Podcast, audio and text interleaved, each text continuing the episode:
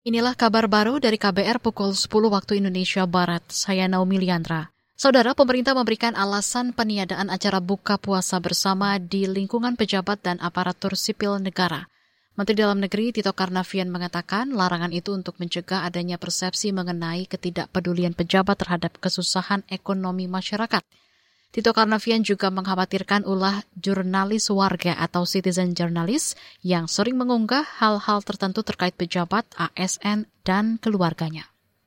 Alasan utama dari peniadaan kegiatan buka puasa bersama pejabat dan ASN staff dan lain-lain itu lebih pada jangan sampai kita tidak berempati kepada masyarakat terutama yang tidak mampu ya, dengan acara buka puasa kemudian nanti di uh, foto atau kemudian divideokan lagi makan besar, lagi seperti bermewah-mewah, di tengah kesulitan masyarakat itu akan menimbulkan kecemburuan, social jealousy, kecemburuan sosial. Menteri Dalam Negeri Tito Karnavian menambahkan peniadaan buka puasa bersama untuk kalangan pejabat dan ASN juga karena alasan prinsip kehati-hatian penanganan COVID-19 dari fase pandemi menuju endemi. Kementerian Dalam Negeri juga sudah mengeluarkan surat edaran tertanggal 24 Maret terkait peniadaan buka puasa bersama untuk pejabat dan ASN. Surat edaran ini menindaklanjuti surat arahan Presiden Joko Widodo yang dikeluarkan Sekretariat Kabinet tertanggal 21 Maret. Kita ke informasi pemilu 2024. Kabar pemilu. Kabar pemilu. Gubernur Jawa Tengah Ganjar Pranowo masih menempati posisi teratas elektabilitas calon presiden dalam survei terbaru lembaga Indikator Politik Indonesia. Elektabilitas Ganjar mencapai 30 persen. Di bawah Ganjar ditempati Prabowo Subianto dengan 22 persen, lalu Anies Baswedan 21 persen. Direktur Eksekutif Indikator Politik Indonesia Burhanuddin Muhtadi mengatakan peta elektabilitas capres tidak banyak berubah dan sulit digeser.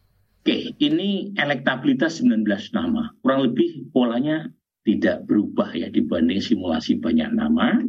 Peringkat pertama masih Ganjar, tapi tidak mengalami kenaikan gitu ya. Jadi Ganjar cenderung stuck. Ya. Sementara Pak Prabowo ada kenaikan positif dalam beberapa bulan terakhir. Mas Anies ada tren penurunan. Ini deh nih, nggak terlalu berubah dibanding simulasi 34 nama. Direktur Eksekutif Indikator Politik Indonesia Burhanuddin Muhtadi menambahkan, Ganjar, Prabowo, dan Anies memiliki tingkat keterkenalan yang tinggi dan basis geografis yang besar di sejumlah daerah.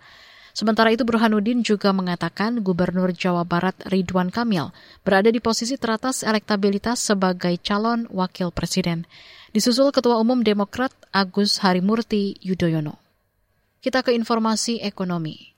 Nilai tukar mata uang rupiah yang ditransaksikan antar bank di Jakarta pada pembukaan perdagangan hari ini turun 30 poin atau 0,19 persen ke posisi 15.183 rupiah per dolar Amerika.